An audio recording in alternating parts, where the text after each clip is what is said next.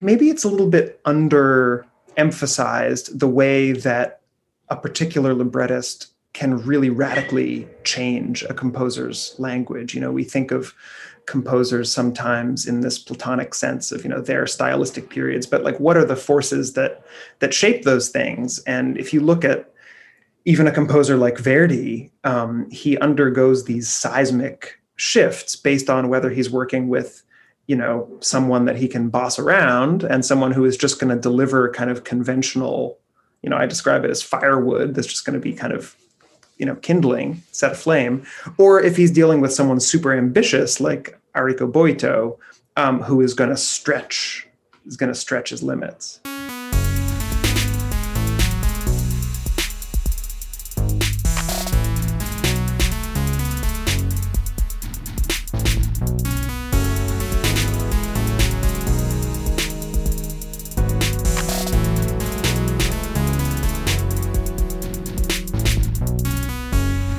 Welcome back to Sound Expertise. I'm your host, Will Robin, and this is a podcast where I talk to my fellow music scholars about their research and why it matters. It's not typically a podcast where I talk to composers, though, partly because that's what I do in my day job as a musicologist. A lot of my research involves interviewing living American composers, and sound expertise is usually a nice break from that. But I'm willing to make the occasional exception, and one such exception just came up recently the opportunity to talk to the composer Matthew Aucoin, who just had a successful run of his opera, Eurydice, at the Met. Aucoin isn't just a composer, though. He's a fascinating thinker about the history and culture of opera, and last month published an insightful book, The Impossible Art. We spoke in December about the book and how his own work fits into the history of opera as a quote unquote impossible art form. This is, it should be clear, another bonus episode. Season 3 is still pretty far off, unfortunately. But I hope you enjoy this great, insightful conversation with Matthew Aucoin.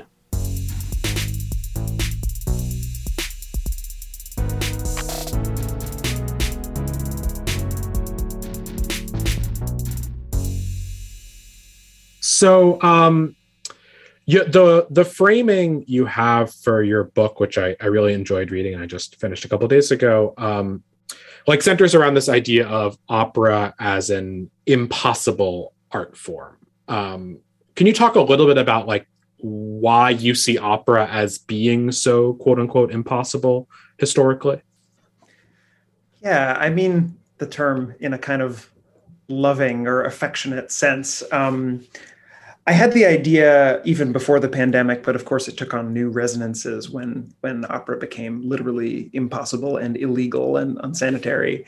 Um, I think that uh, at its most kind of ambitious or utopian, opera reaches for this ideal synthesis of of experience, really of of multiple art forms, uh, of of the human senses. You know, it reminds me of those wonderfully kind of corny attempts in the early days of cinema to like release perfumes into the air so that people would have this total sensory experience. And of course you know audiences fled you know gagging when perfumes were released into the air. I sort of think opera attempts that um, by its basic nature. And and i guess i i prefer to look at pieces uh, not on the metric of whether they succeed in doing that because I don't think it's really achievable. But I sort of prefer to look at individual pieces through the ways that they kind of touchingly fail or do something unexpected um, based on the premise that that they're reaching for this this this thing that never quite will be reached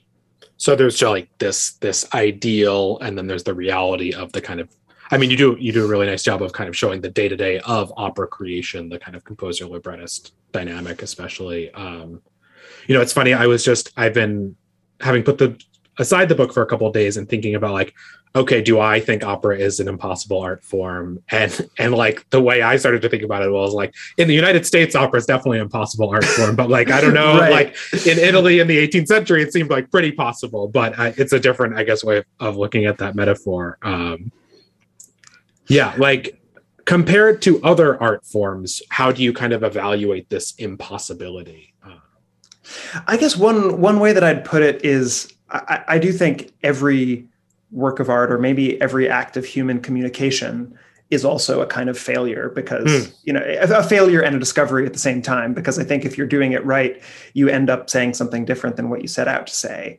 in a conversation in a work of art.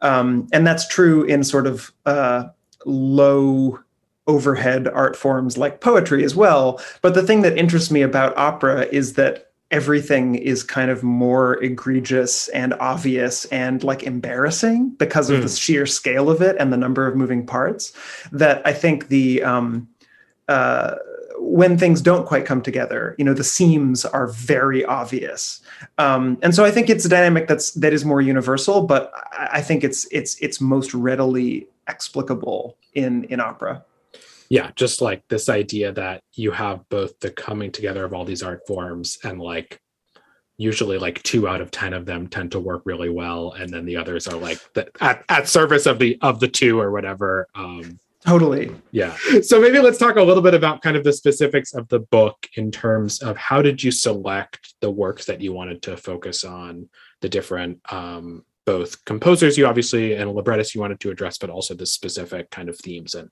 and and works that that resonated with this idea of impossibility.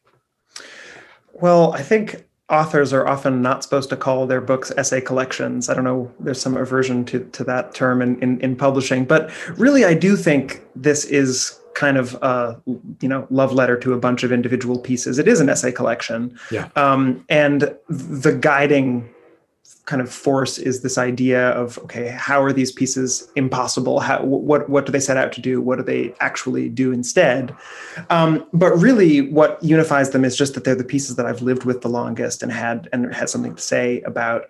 Um, i mean there's a whole long section about orpheus pieces um, which you know i didn't do a deep dive into those pieces until after my opera eurydice which i wrote with sarah Ruhl, was was finished because um, I didn't want to kind of clutter my mind. Mm. But I think that whole section is is pretty important to the book, just because I think the story, you know, the myth of of Orpheus, kind of um, is like the the seed of the rest of the art form. Um, I think it does this kind of recursive, uh, impossible thing of uh, you know it, it, it announces that it's going to sing music that conquers death and of course that's not going to happen. Um, it also claims to be about the recovery of a loved one and i think that's totally not what it's about. Um, it's about kind of loss as an excuse for music making which becomes kind of the foundational act of the rest of the art form. So it felt important to spend some time with the different ways that that that story has has resonated um, throughout the ages. Yeah. When you well, maybe let's back up to the how the essays kind of came in, into existence. So mm. you are a composer and a conductor and like a bajillion other musical things. How did you get to the point where you thought like I would like to start writing about the operas that I'm playing, studying, starting to write myself, that kind of thing? I mean, I'm mostly a composer, I think. uh, but uh, I guess when you're an opera composer, you're always filtering things through through language, and um, and I had spent a lot of time with these pieces, kind of in my like apprenticeship years, um, and uh, I'd had kind of ideas about the way that you know what made them tick. Um, and a few years ago, um, a wonderful editor at the New York Review of Books, Michael Shea, reached out and kind of said, "Do you want to write about this this music book or that that music book?" And it it it kind of provided this wonderful side, you know, project. This this this kind of window into another, um, really, it's another part of my mind that I hadn't exercised in close to a decade. Um, and a bunch of the essays came into being through through that relationship. Um, and then when the pandemic hit, I thought, well, I've already got a few of these, and I have nothing but time because I have no work for the next eighteen months. So um, it it kind of quickly cohered when when the world shut down. What does for any of like let's take Rake's Progress for example. What what does the kind of research process look like for you in terms of you you knew the opera already but you want to go deeper into it to figure out what you have to kind of say about it i'm glad you brought up rake's progress because i think that's a piece where you know the facts have been hiding in plain sight but um, at least i hadn't found um, the kind of synthesis of like what happened, what what made this piece come into existence. Um, in the case of that piece, I did a really deep dive into uh, the, the, the extant documents between Stravinsky, Auden, and Kallman. Um, Auden's literary executor Edward Mendelson has done just a beautiful job um, gathering those materials. And there's a kind of little known volume of Auden's uh, dramatic works, you know, the Rake libretto, the Paul Bunyan project with Britten and many, many other things, his translations of, of Magic Flute and, and, and stuff like that. And in this collection, there are dozens, if not hundreds, of, of messages um, among the creators. Um, and uh,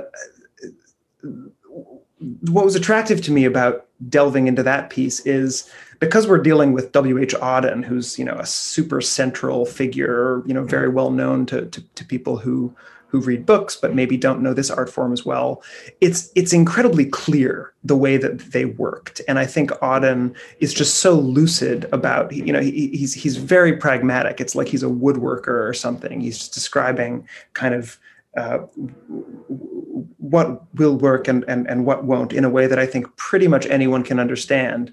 Um, and also i became fascinated by the way that i think he kind of encoded a lot of things about his romantic partnership with chester kallman his co-author of the libretto into the story. I mean you know the character of baba the turk is this kind of flagrantly gay you know this kind of drag queen character. And i think they sort of hoped that stravinsky wouldn't get you know the, the whole notion of a beard and you know the bearded lady. Um, it's just this this parade of of, of in jokes um, and then so so that process followed by what stravinsky does when he's handed the finished text is just like my favorite illumination of of how an opera is kind of cooked through. Um, and the challenge i wanted to set my, myself was can I make this interesting to a general readership? Can I present it in a way so that it feels like kind of like a story um, and hopefully it's interesting to musicians, but not just to musicians. Yeah, yeah, yeah. I found it fascinating. I, you know, that's an opera that I haven't. I mean, I know like the Stravinsky Rite of Spring, Scholarly Lit very well, but I haven't spent much time with Rake's Progress besides just listening to it. Um, like it seems like the kind of central thing that you are compelled by in these operas beyond the work or whatever is the composer librettist dynamic. Is that do you kind of is that a result of like writing this book while also writing an opera with the librettist yourself? Like how did you kind of conceptualize okay like i'm reading about this relationship between stravinsky and auden i'm reading their back and forth and i'm having my own backs and forths with with a librettist uh, with sarah? Yeah i think that's right. Um, i hadn't quite thought of it that way but um, for one thing, it's a heck of a lot easier to talk about um, those relationships because they're often kind of stormy and also they deal with words, not just notes.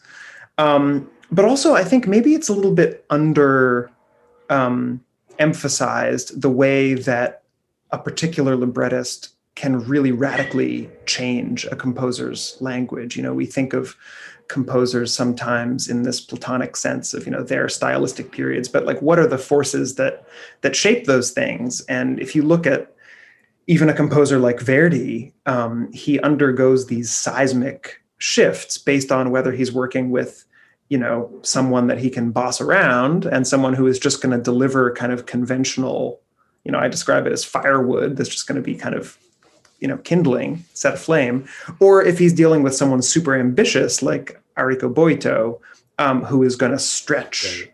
is going to stretch his limits yeah i mean one thing that's striking to me too about the book you know i i don't keep up as well as i should with like opera scholarship more broadly um is like in the kind of the, the drift i would say in musicological work on opera in the last maybe 15 years has been to focus on kind of like setting aside a little bit of the kind of the the work as a score with words and music and mm. focusing mm. on on how it's brought into performance whether that's issues of kind of staging technology singing like it was striking to me that mm-hmm. actually you're though you're engaging with your your the impossibility of operas through the lens of this collision of all these art forms you tend to focus in on on just a couple of them um, like mm-hmm.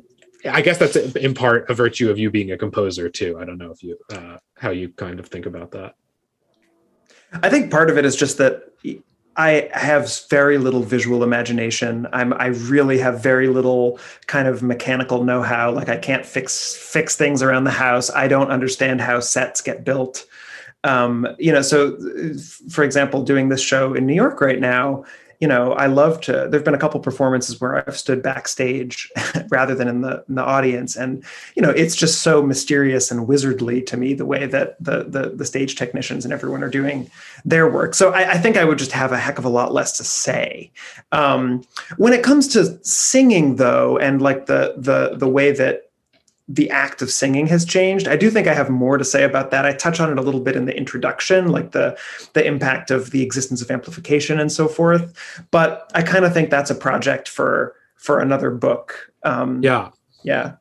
Well, it strikes me too that the the bel canto kind of period is not a central focus of the book, maybe in part because the role of the singer is so much more central to that than the composer. I don't know. Are you are you a a Rossini and Bellini fan, or is that like something that you know? It's it's interesting to me what what ended up in there and what didn't end up in there in terms of like tackling opera, right? Yeah, right. I mentioned that like, you know, Wagner is not there, not because I don't love Wagner, but because, you know, he's been very well covered, especially in recent years. Um, uh, yeah, you know, Bel Canto is interesting for me. I, I, I did kind of apprentice at the Caramoor Festival when I was in college. Um, oh, cool! I, I was worked in their box office when I was. Did you really? Yeah what a what an idyllic spot. Um, yeah. Was did Bel Canto at Caramoor still exist? Yeah, yeah, yeah. Sure. Yeah. So I, I, worked as a coach there, and I, I actually have a a lot of respect for that approach to the act of singing. I think that just this basic thing of you know what is legato? How do you connect one note to the next? Um, it, it, sounds basic, but it's really hard to to to to make it really seamless.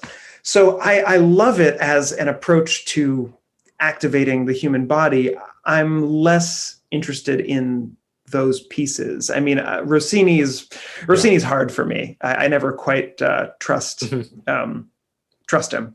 Um, yeah, Bellini, I trust a little bit more. But yeah, I think I just I just have less to say. I mean, it's a good it's a it's a good bowl of pasta. Like, how much can you say about it?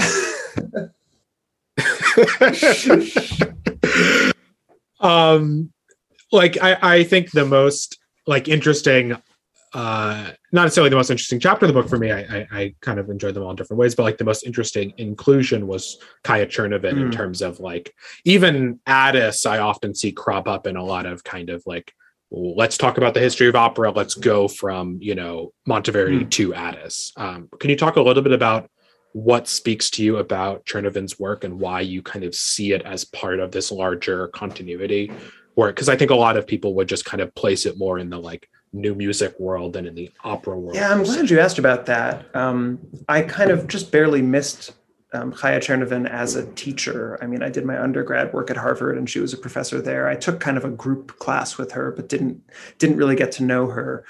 Um, I included her and specifically her opera Heart Chamber, um, because I, I think she really attempts something that I've always believed possible, but never really seen a composer do, which is to write a grand scale opera that is almost entirely inward and almost entirely devoid of um, external event.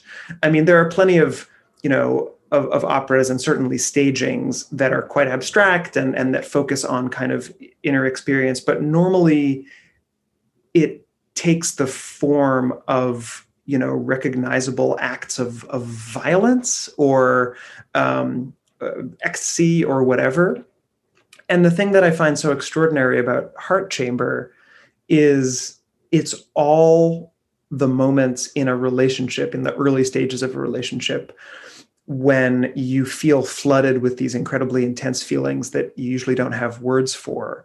Um, and I think, in a way, Czernowin's goal in the piece was to make those moments feel as huge in an opera house as they feel in your head or in your body. Um, and to do that in a moment is cool enough, but to do it for two hours and to really trust that kind of experience um, is, I think, totally thrilling. And also, you know, if, if you know my music, it has very little to do with with Chaya Czernowin's uh, uh, modes of notation and, and and her concepts of sound. But I mean, for me, she's one of the few composers where I, I, I, find it such an overwhelming experience that it almost makes me want to go back to the drawing board and think, you know, should I just should I just throw away the piano altogether and and work with, with different sonic materials? I mean, yeah, that's rare. Yeah, I mean, it's striking that you mentioned like the need to avoid Orpheus until you were done with your Orpheus opera, or at least the need to avoid re- revisiting them. Like, which of which of these operas kind of ended up bearing the most weight on Eurydice? And also like which of the kind of composer librettist dynamics were in the back of your head when you were working with with Sarah?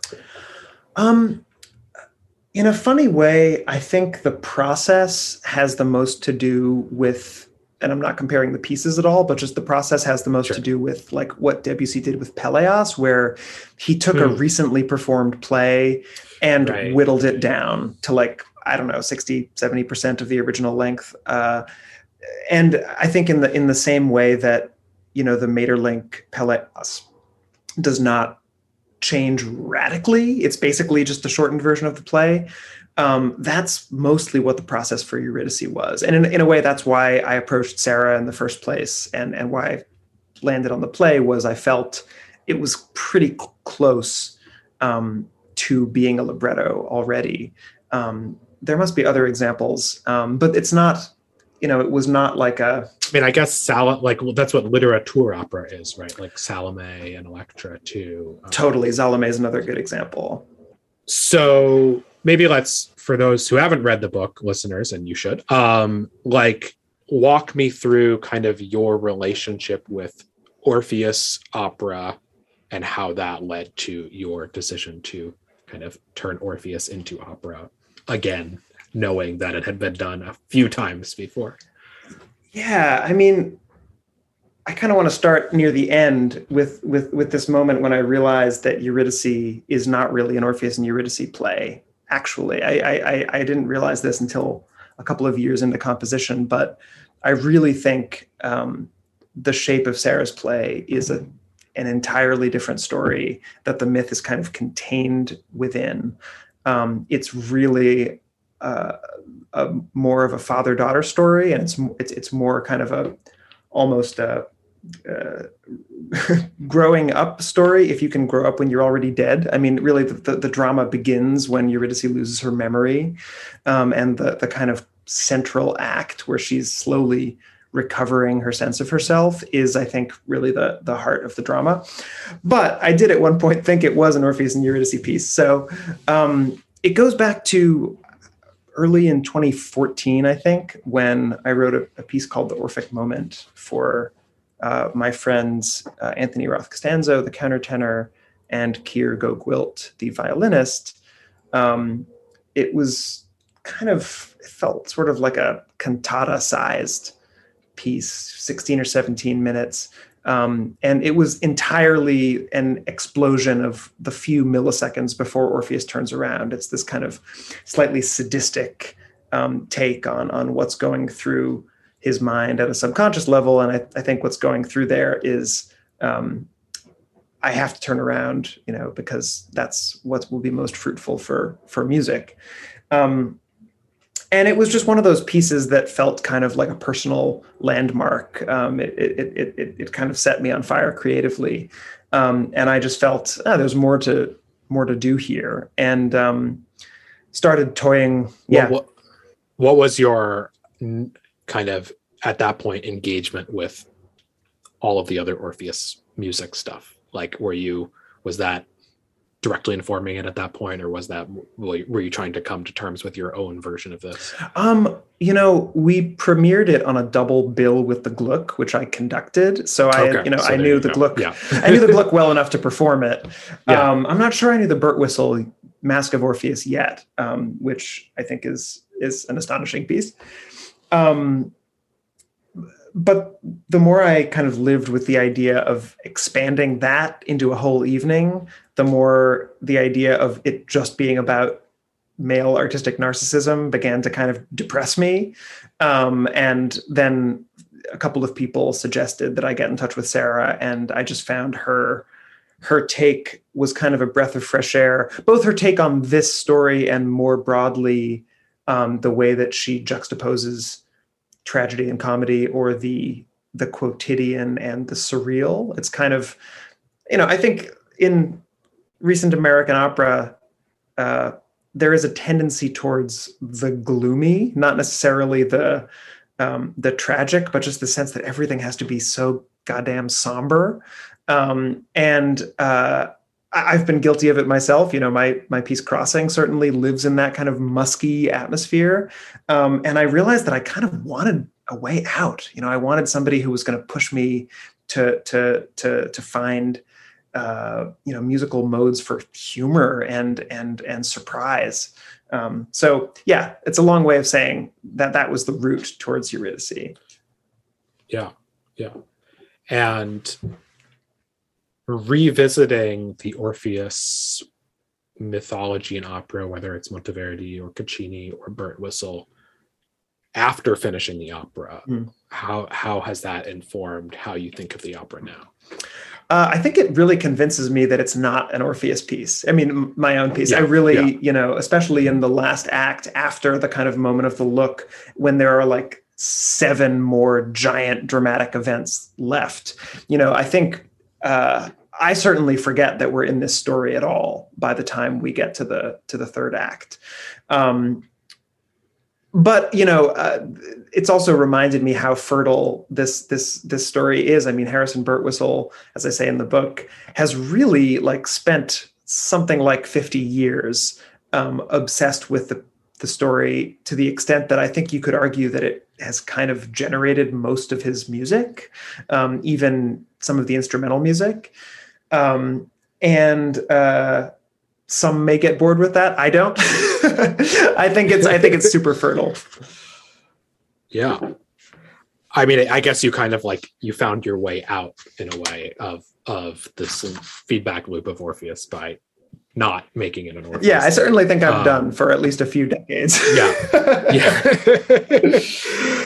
how i mean so tonight's the final night of the met run. How impossible has this felt compared to the impossibility of opera uh, writ large and that you tackle in the book? I mean it's been shockingly smooth. And i i say that having had a really difficult time uh, with the pr- premiere in LA, where everyone in the cast got very sick and there were not understudies yeah. for most of the parts, and there was no one else on the planet who knew it, and it was it was just um, it felt every day like it was just not going to happen, um, and that continued through the performances. I, I, don't think we had a single performance in LA without some singer saying, "I have laryngitis," um, and so wow. forth.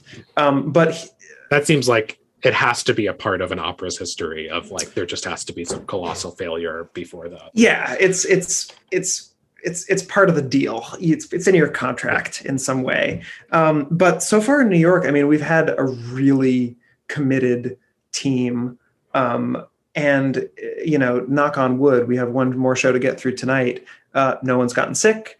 Um, the the audiences have been uh, sizable and you know not the audience that i know as the met audience uh, exclusively um yeah. and also it's kind of been a revelation for me to not perform for once to just kind of sit yeah. back and and and you know it, it's in very good hands with with both Yannick Nézet-Séguin and uh, Daniela Candillari, our assistant conductor, who who led one performance. So uh, this is all probably it, you know it's boring to talk about things going well, but it's been really it's been really smooth. well, there's one one more opportunity. I guess there is. I've probably jinxed failure, us. Right? Are you like um how do you tackle the sitting in the audience while your opera happens? Well, you know, I ran into Nico Muhly at one of the performances, and he was like, I can't believe you're sitting in the hall. I never sat in the hall for any of, of the shows. Yeah. Um, and I kind of feel like I have to put myself through it. It feels like if I'm gonna learn things and react. I, I really should should be there. Um, I've had one good excuse. We have an offstage chorus um, that is amplified, and uh, what's extraordinary is they're actually four floors underground. They are very far away in in the Met's orchestra room, which is you know in in their personal underworld on the on the in the basement, um, and it's being piped in, but through a kind of amazing trick, it sounds like they're in the pit. It sounds like the sound is kind of emanating out of the pit, but um, it, it's very tricky in terms of balance. Um, so I've for some of the shows I've been sitting with um, Rob Gorton, the sound guy, and kind of uh, probably quite annoyingly, you know, been like hissing in his ear, you know, less, more, you know, because, you know, there are moments when you want the chorus to be totally overwhelming, and then there are moments when they have to get out of the way. Right. So I've I've kind of comforted myself by feeling like I have a little job to do. It's easier, you know. Yeah, yeah. Coming out of the experience of both this opera at the Met and publishing the book, like what have you learned, and how is that informing what you're going to be doing going forward creatively? It's a great question. Um, I, I think I'm not the only composer to have had a kind of guilty sense that some aspects of the pandemic were good for one's work. You know, I was very depressed about the state of the world, but I also um, you know i'm an introvert at heart and and there was some part of me that felt relief at not having the usual travel or, or social obligations. And i do just feel kind of um, a, a, responsibility to recreate those conditions um, because i think you know uh, th- there were things about the process of writing eurydice where you know it, this or that felt a bit crammed because of other obligations. And it's just like i i don't want to create that for myself again. You know i uh, I'm, I'm thinking about really engaging with my my teacher Jorie Graham's poems for a for a larger scale piece having to do with kind of how the planet is changing a, a much more um, abstract kind of approach to to the theater. And i think that's something i'm attracted to as well. It was nice to it was nice to tell a good, clear story for once, but I find myself wanting to go into weirder theatrical spaces um, and to just leave lots of time to let that piece kind of marinate. Um, so that's that's that's my instinct after this this very busy period. It's it's it's like you know there are so many gig economy pressures that evaporated uh, for a second during the pandemic and uh, I want to try to learn some lessons from that. I think it's it's like if we can all pull one or two things from that very difficult experience, we might find a healthier way of of moving forward as a, as an industry. Yeah. Yeah, I was really I mean I I was really struck by how you grappled with uh in the Eurydice I guess it was in the Eurydice chapter about talking about reading Nico's essay about kind of burnout and mental health and how that kind of forced that realization in your own brain of of both the kind of like individual experience of being like a young hot composer, uh, hot in the sense of yeah, yeah. I'll take it in um, whatever sense, Will. and and and also like what that is kind of a, as a kind of a structural piece of what's going on in the 2010s kind of gig economy too. Yeah, what what kind of struck me and scared me a little bit in that kind of amazing essay that that Nico wrote is, yeah. you know, the awareness that it can creep into the music. Um, how could it not? You know, if if there's this pressure to just produce, produce, produce, um, and you know, you listen to music from other cultures, other times, um, and you he- and you hear the way that the this sounds so kind of Marxist, you know, the conditions of production um, it impacts the the nature of the music and then the effect that has on a listener. So it really made me think in a different way about, you know, what do I want that to be and what do I want the effect on the listener to be? And I think uh, Eurydice is already, you know, one step in, in in a direction that I like, but I think I can go a lot further. Hmm. In what sense? Um, time, basically. You know, uh, letting letting things marinate um, th- that's it basically. Yeah. Yeah. yeah I'd I mean, the, uh, it's been interesting to follow the kind of like, it's always interesting for me to follow press phenomena around what happens when there's a new opera at the Met. Because mm. often I don't get to see them, and unfortunately I didn't get to see yours. But uh, to follow it from afar and like uh, to just think about what you're saying versus like what the um, like the two boys media frenzy was a decade ago um, where nico was giving all these interviews which i think that that essay was kind of a response to in a way of like i you know i want to be like a baroque composer who can write a piece a week type thing um, mm. and that that's not like we don't live in the 17th century and like we, and, and, if you, yeah. and if you set those expectations for yourself uh it, it, it it could yeah it can lead to this kinds of creative uh just like um, I don't want to say creative failures, but like you come up against the wall of, of something. Yeah, you can't just hand the Met Orchestra like a lead sheet and say yeah. this is this is it. But also, I think one other thing that's changed for the better is, you know, in those seasons like close to a decade ago, it was like one new piece and that was it. Yeah. Um, and so the spotlight and the pressure for it to be a masterpiece, God damn it, uh, was so intense.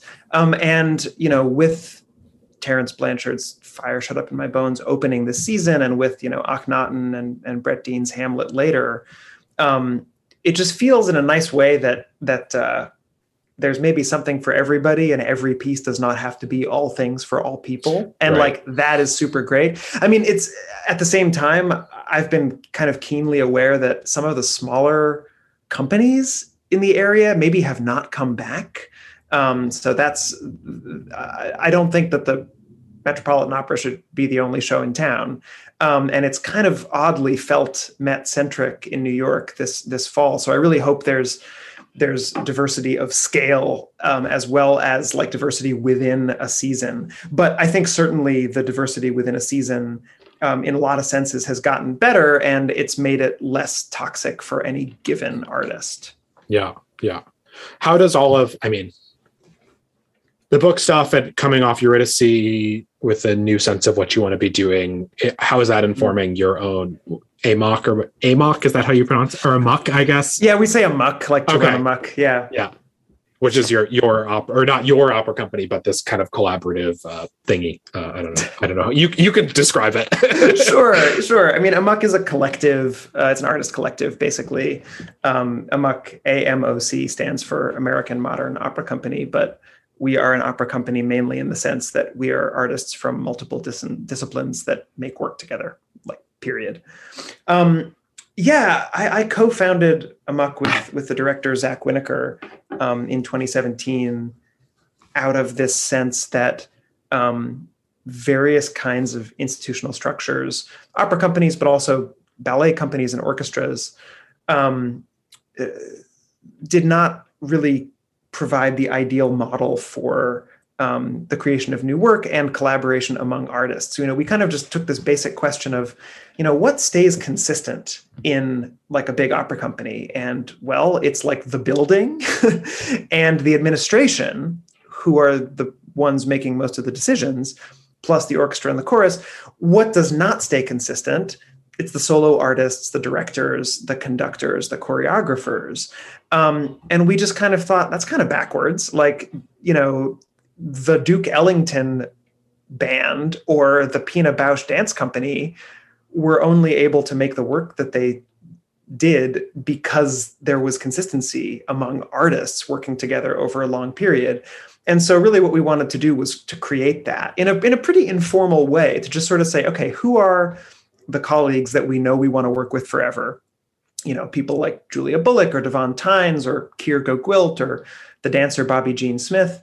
And can we just bring them together uh, and create a space for them to to meet each other and and forge connections? And you know, it's it's really worked. It's become a family in the sense of a very messy, complicated family dynamic, um, but also in the sense of we really feel like we're we're in it for the long haul. Um, and at the moment, our big project is we're collectively curating the Ojai Festival um, for, for for next June. Like we collectively are the music director, um, and uh, yeah, I think this experience has has made me feel even more the experience of this fall has made me feel even more committed to AMOC as an entity because there's um, uh, there's a real openness to whatever ideas people want to bring forward there's never the sort of well you know will that sell enough seats you know will that work kind of from a marketing perspective it's it's much more kind of ground level you know what do the individual artists want to be doing um, and uh, yeah, we, we hope it'll be a model that people steal because because it's it's a lot of fun. Yeah, that's great. Well, thank you so much for speaking with me, and uh, I hope tonight goes well. Thank you, Will. Uh, I hope I haven't uh, put a curse on us by saying we've gotten through all the shows okay so far. But so stay tuned. All right. Well, thank you so much, and uh, yeah, people should buy your book. Thank you very much. Take care.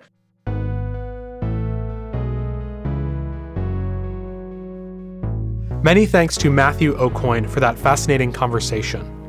His book, The Impossible Art Adventures in Opera, is out now with FSG. Please visit our website, soundexpertise.org, to learn more about his writing and music. As always, check out the work of our great producer, D. Edward Davis, on SoundCloud at Warm Silence. You can follow me on Twitter at Seated Ovation, although I'm doing a lot more parenting than tweeting these days, and I'm very happy about that. And relatedly, I can't tell you exactly when season 3 will get started, but I'm guessing it's not until the fall at the earliest. So check out our back catalog and stay tuned.